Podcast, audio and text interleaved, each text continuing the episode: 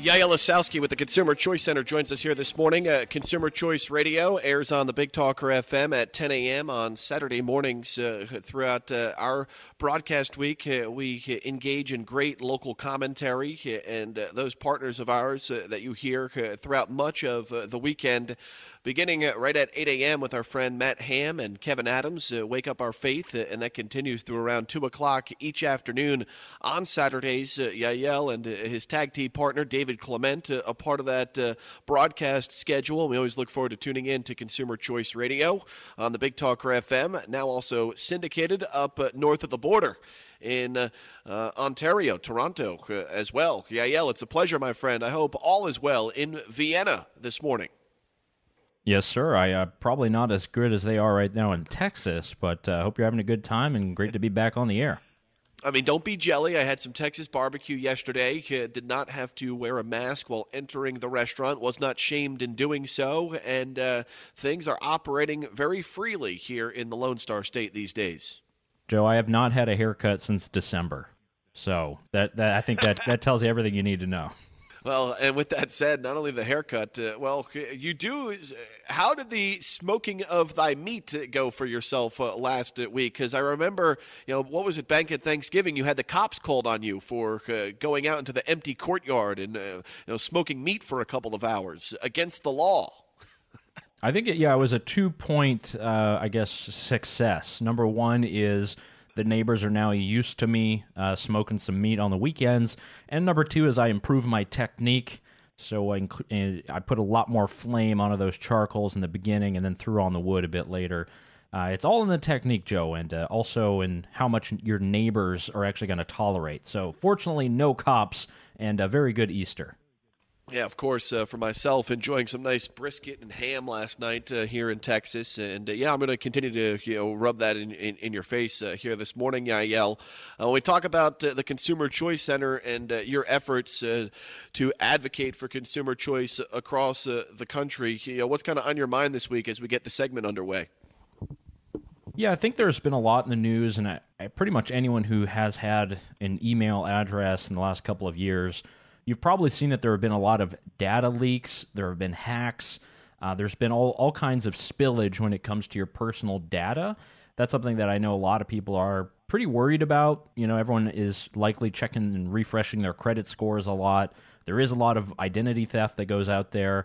So, one thing that we wanted to do is figure out all right, we know that this stuff is happening. We know that some companies are just dropping the ball. We know that some states, like California and Vermont, have rules, but they're actually terrible because they actually don't allow a good amount of investment and entrepreneurship.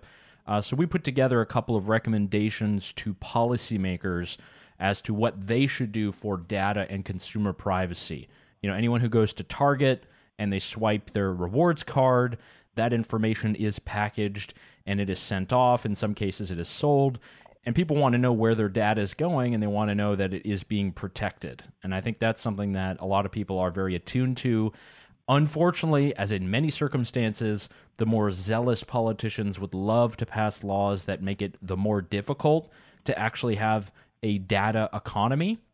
So, what we kind of conclude in our report and what we're putting together is that we need to be championing innovation when it comes to data. I know that in Wilmington, uh, there's a growing IT sector. There's a lot of people who are dealing with information and data and everything related to customers buying products to what we're seeing online and targeted advertising.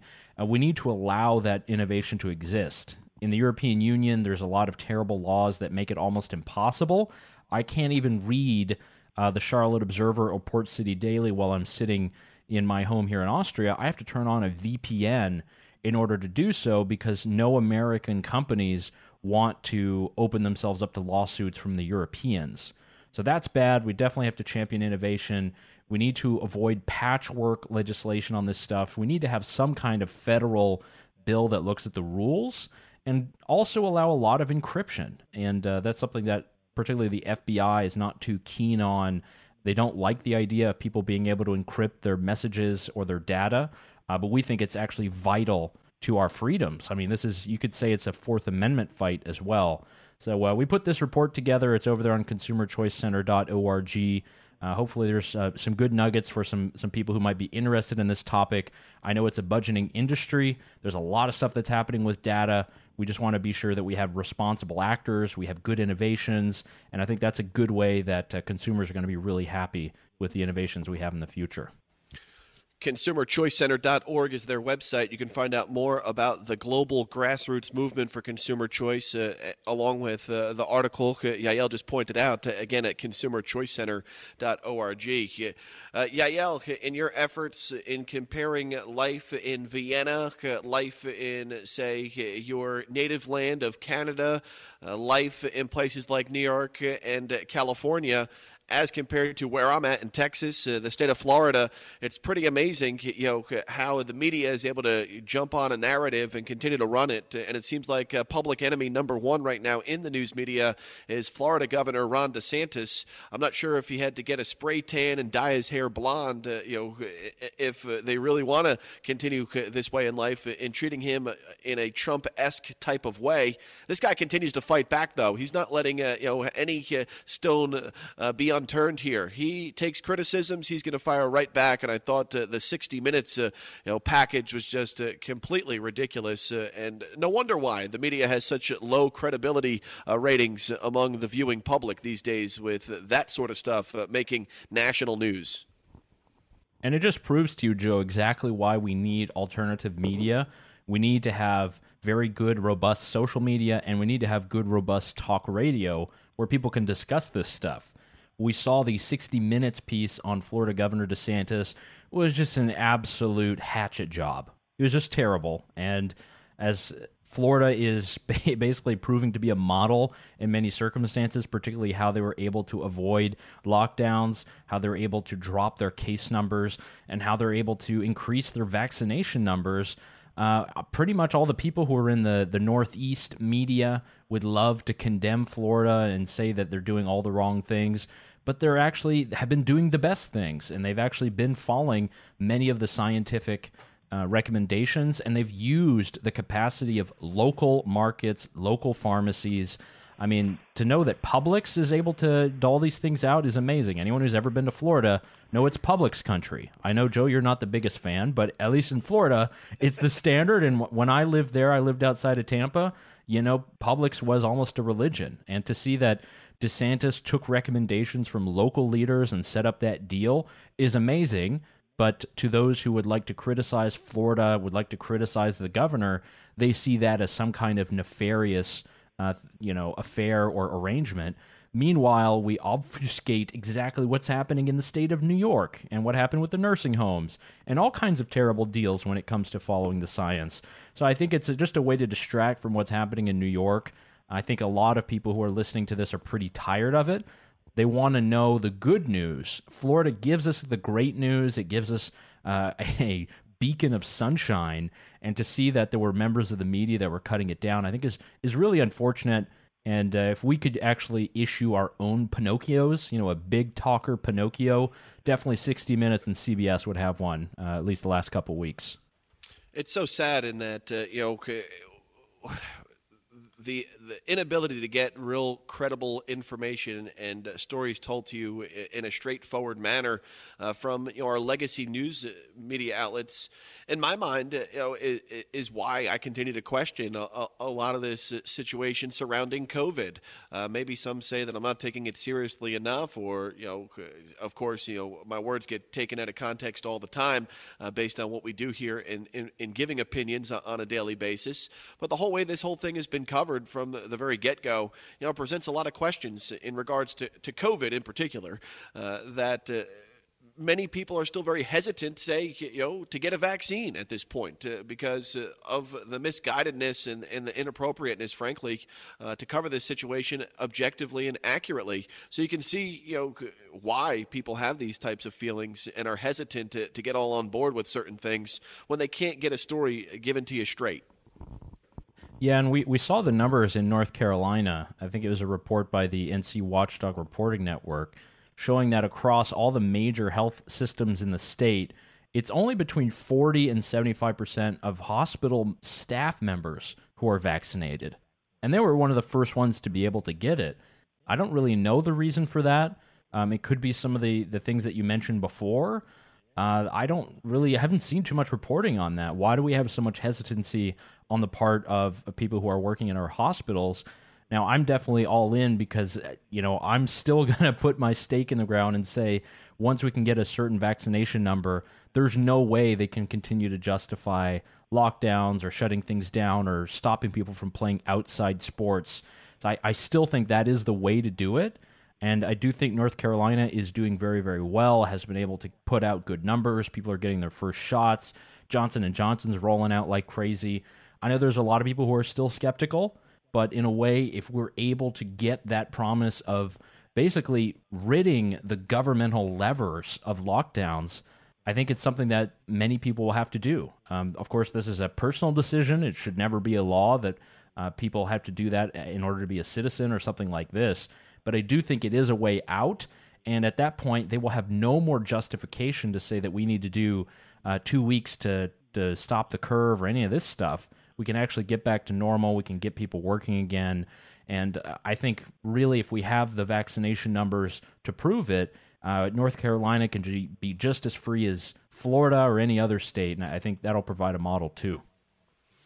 Well, with that being said, uh, yeah, I think you know now many people are already questioning you know why we're not continuing to move forward with uh, the reopening of many states. Uh, given what is it here in North Carolina, uh, we've got something like uh, 27, 28 percent of the population fully vaccinated. You add in those who have already contracted uh, the coronavirus over the last year, and you're looking at you know somewhere around half, or, or if not more than half, the population that has already you know moved forward with this in one way, shape, or form through the vaccination or or dealing with the virus after contracting it, uh, that many people are saying this is long past due already uh, to start to, to reopen things and, and continue to move in that direction. And I think by and large it's because, again, we're being told even if you're vaccinated uh, on an airplane yesterday, telling us even if you're vaccinated, you still have to wear your mask and keep your distance. The first question that comes up in my mind is, well, well, well why are we then being vaccinated if we're still being told we have to live life uh, uh, like we've been for the past year? And no one can answer that question, yep. or no one addresses that issue or question that we have. It's a good point, and I think the mud, the muddying of the waters or the poisoning of the well by the CDC adds to a lot of that. Uh, the fact that they're still trying to issue guidelines as to what you can do when you're vaccinated is absolutely ridiculous. Every study shows that essentially you've built up an immunity now. Uh, you have less of an opportunity or less of a of a chance of of catching a major um, COVID 19 infection. So we should be able to go back to normal. And I understand the theater of it a little bit. You know, that's why Biden is still, even though he's been vaccinated since I don't even know when, still walks around with 18 masks.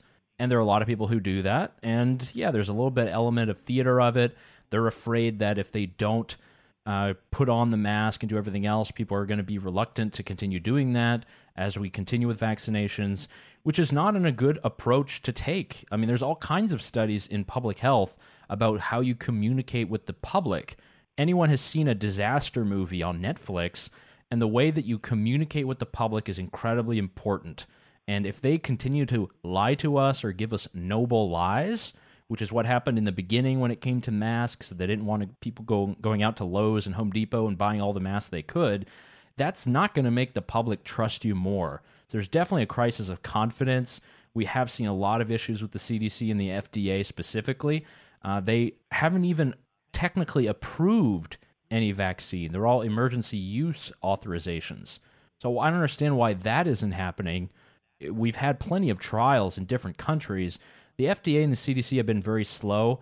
They actually just approved, Joe, the very first at home rapid test, which is absolutely ridiculous. I've had access to this in Austria for the past eight months, and the FDA and CDC just approved the first one now, a year into this. Uh, they really dropped the ball. They monopolized the testing in the beginning. And I think a lot of people are not going to forget this and that means it's going to be a an open territory when it comes to reforms for many of these public health bodies. You know, this we can't look at this as a success of our health institutions. We have to look at this as a success of our businesses, our innovators, and those in the private sector that have delivered us a lot of these vaccines because that's the ticket out. It's not going to be some guidance form from the CDC. Well, of course, and to circle back, because we enjoy doing that uh, on this program, uh, in September of last year, uh, when President Trump at the time was talking about Americans and their ability to get vaccinated, all Americans by April of this year, uh, where we currently stand, uh, the health experts told us that it was not likely and a far fetched dream by the then commander in chief. yet here we are in the state of North Carolina, and starting back on Wednesday, what do you know? All adults in North Carolina are now eligible to receive the COVID 19 vaccination. So, again, if uh, they were able to put their hatred for one man aside for just a moment and provide us, uh, you know, some, uh, you know, legitimate uh, information, and then you know maybe people would be you know a little less hesitant to, to question everything we hear when we've heard so much flip flopping, uh, when uh, we are being told to, to, continue to operate like we've been for the past year, even though we're continuing uh, to ramp up uh, the vaccinations. And then anytime we question some of this stuff, you know, we're basically told just to be quiet, go back to our corner, and do what we're told. And uh, that's not something that we you know enjoy being told. If uh, you know, for, for, for, for many of us across the country, especially when it pertains to the government. Yael Ossowski of the Consumer Choice Center with us. Yael, I know you've also touched on uh, the situation going on in Georgia, Georgia in regards to election law and, and uh, how MLB kind of caved in almost an instant manner once uh, they received some pressure from uh, uh, sponsors and other types of corporate entities in regards to the All Star game, pressure from uh, political folks. In my mind, as the former commissioner of baseball said, Fay Vincent, in an article in the Wall Street Journal, said, Why don't we just pump the brakes? On this a little bit, let uh, the the dust settle, and then move forward with something. You know, if we feel we need to. Instead, we see all of these CEOs and different corporate entities, you know, jumping immediately. You know, every time they face some criticism, uh, whatever happened to you know big business and uh, you know the American entrepreneur, you know, standing steadfast against uh, you know something just because public pressure is building against them. Yeah, it's the ongoing theme of politicizing absolutely everything. It continues. And I think in this circumstance, uh, there is someone that we can kind of look at to blame. There's more reporting coming out on this, but Stacey Abrams, uh, who has still not conceded her defeat uh, for the gubernatorial race in Georgia uh, all these years later because of voter fraud, uh, basically, she was very much involved in putting pressure on uh, MLB and also to the Biden administration and in the end, when people started tabulating how much Atlanta will lose, uh, around $100 million, and a lot of that is going to impact a lot of minority businesses. Atlanta is about 50% African American.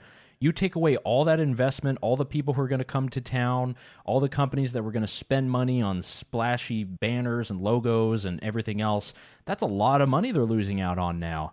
And that's why you kind of saw this capitulation by Biden on the Masters.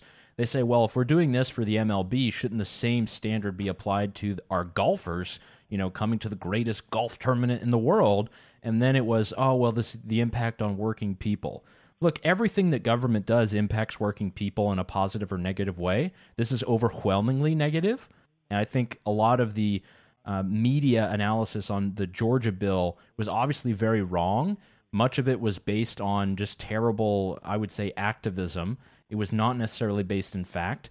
Georgia's laws in no way are stricter than in the state of New York or New Jersey.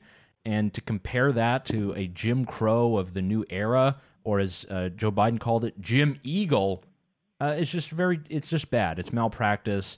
It's rather slanderous. We see again that a major sports institution is basically dragged into this. All the companies are dragged into it uh, there's not going to be many winners here. And you know these are a lot of lessons that we've learned in North Carolina over the years, and uh, I, I really don't see a good end for this. I think what we need is just people criticizing this and understanding the facts, listening to programs like yours, and I think then we can all make better judgments. And uh, the people who are trying to avoid risk in you know large Fortune 500 dollar companies or in large sporting leagues, uh, they're going to have to stay attuned to that. You know, you can't run away from the woke crowd always you sometimes need to do stand up bit for your principles. And really, at the end of the day, if they just uh, you know, remain silent on it for a few extra days, let the cycle play out, uh, let everything be discussed, uh, put it all out in open air, uh, then they could have moved forward and said, listen, you know, after further review, I mean, to put forth a, a vague statement uh, on a Friday afternoon leading into a holiday weekend without citing any sort of specifics, I think just makes it look worse than uh, you know anything is. If you were going to decide to move it one way or the other, uh, it just uh, again. Uh, the impact uh, that the media and the narrative has on business really just it needs, frankly, it needs to stop, and we need more and more people to to step up and stand out against this type of stuff. Uh, yet we continue to see you know big business uh, cozying on up uh, to the activists these days. It wasn't once like this. Typically, the corporate America was the was the evil one, was the bullseye and target for a lot of these same groups and organizations that are now you know working alongside each other. Yeah, the woke companies. Uh, this thing needs to stop. They, they they don't exist to try to play a role in the culture war. Companies are there to provide us services and products and to make our lives better, not to weigh in on all kinds of matters of policy and to figure out which way the culture war should go. Uh, if we continue to grow this culture war, we basically all lose, you know, at various levels. So I think if we can have a nice separation of church and state, a separation of sports and politics, a separation of of business and the culture war, I think we'd be a lot better off. You know, I don't buy my Tide or uh, drink my Budweiser to understand what my values are. You know, these are products that I consume, and I'm the one who determines my values. I don't need my companies to tell me that. I know what they are. So I think a lot of this is very infantilizing. A lot of it's got to stop. And uh, I, th- I think that's yeah, hopefully a better way forward, Joe. I know the uh, the sports stuff is, is definitely got to tick you off. You're on the road, you're commenting on baseball games across the nation, and then you go, you know, at the major league level, you have all this politics unfurling. It, it's definitely got to be a whirlwind. Yeah, it's just not fun to. It just is not fun to view. It's not fun to watch. It's not fun to follow, and it takes uh, you know the the enjoyment of the game just out of it for the everyday fan when they're being you know having to put into a position where they got to take a side one way or the other based on some uh, you know political conversation in this uh, you know world of sport. It's it's incredibly sad for the city of Atlanta and Major League Baseball to move forward with this uh, decision. Yeah, yeah, it's always a pleasure, my friend. We'll tune into you tomorrow morning uh, at 10 a.m. here on the Big Talker FM.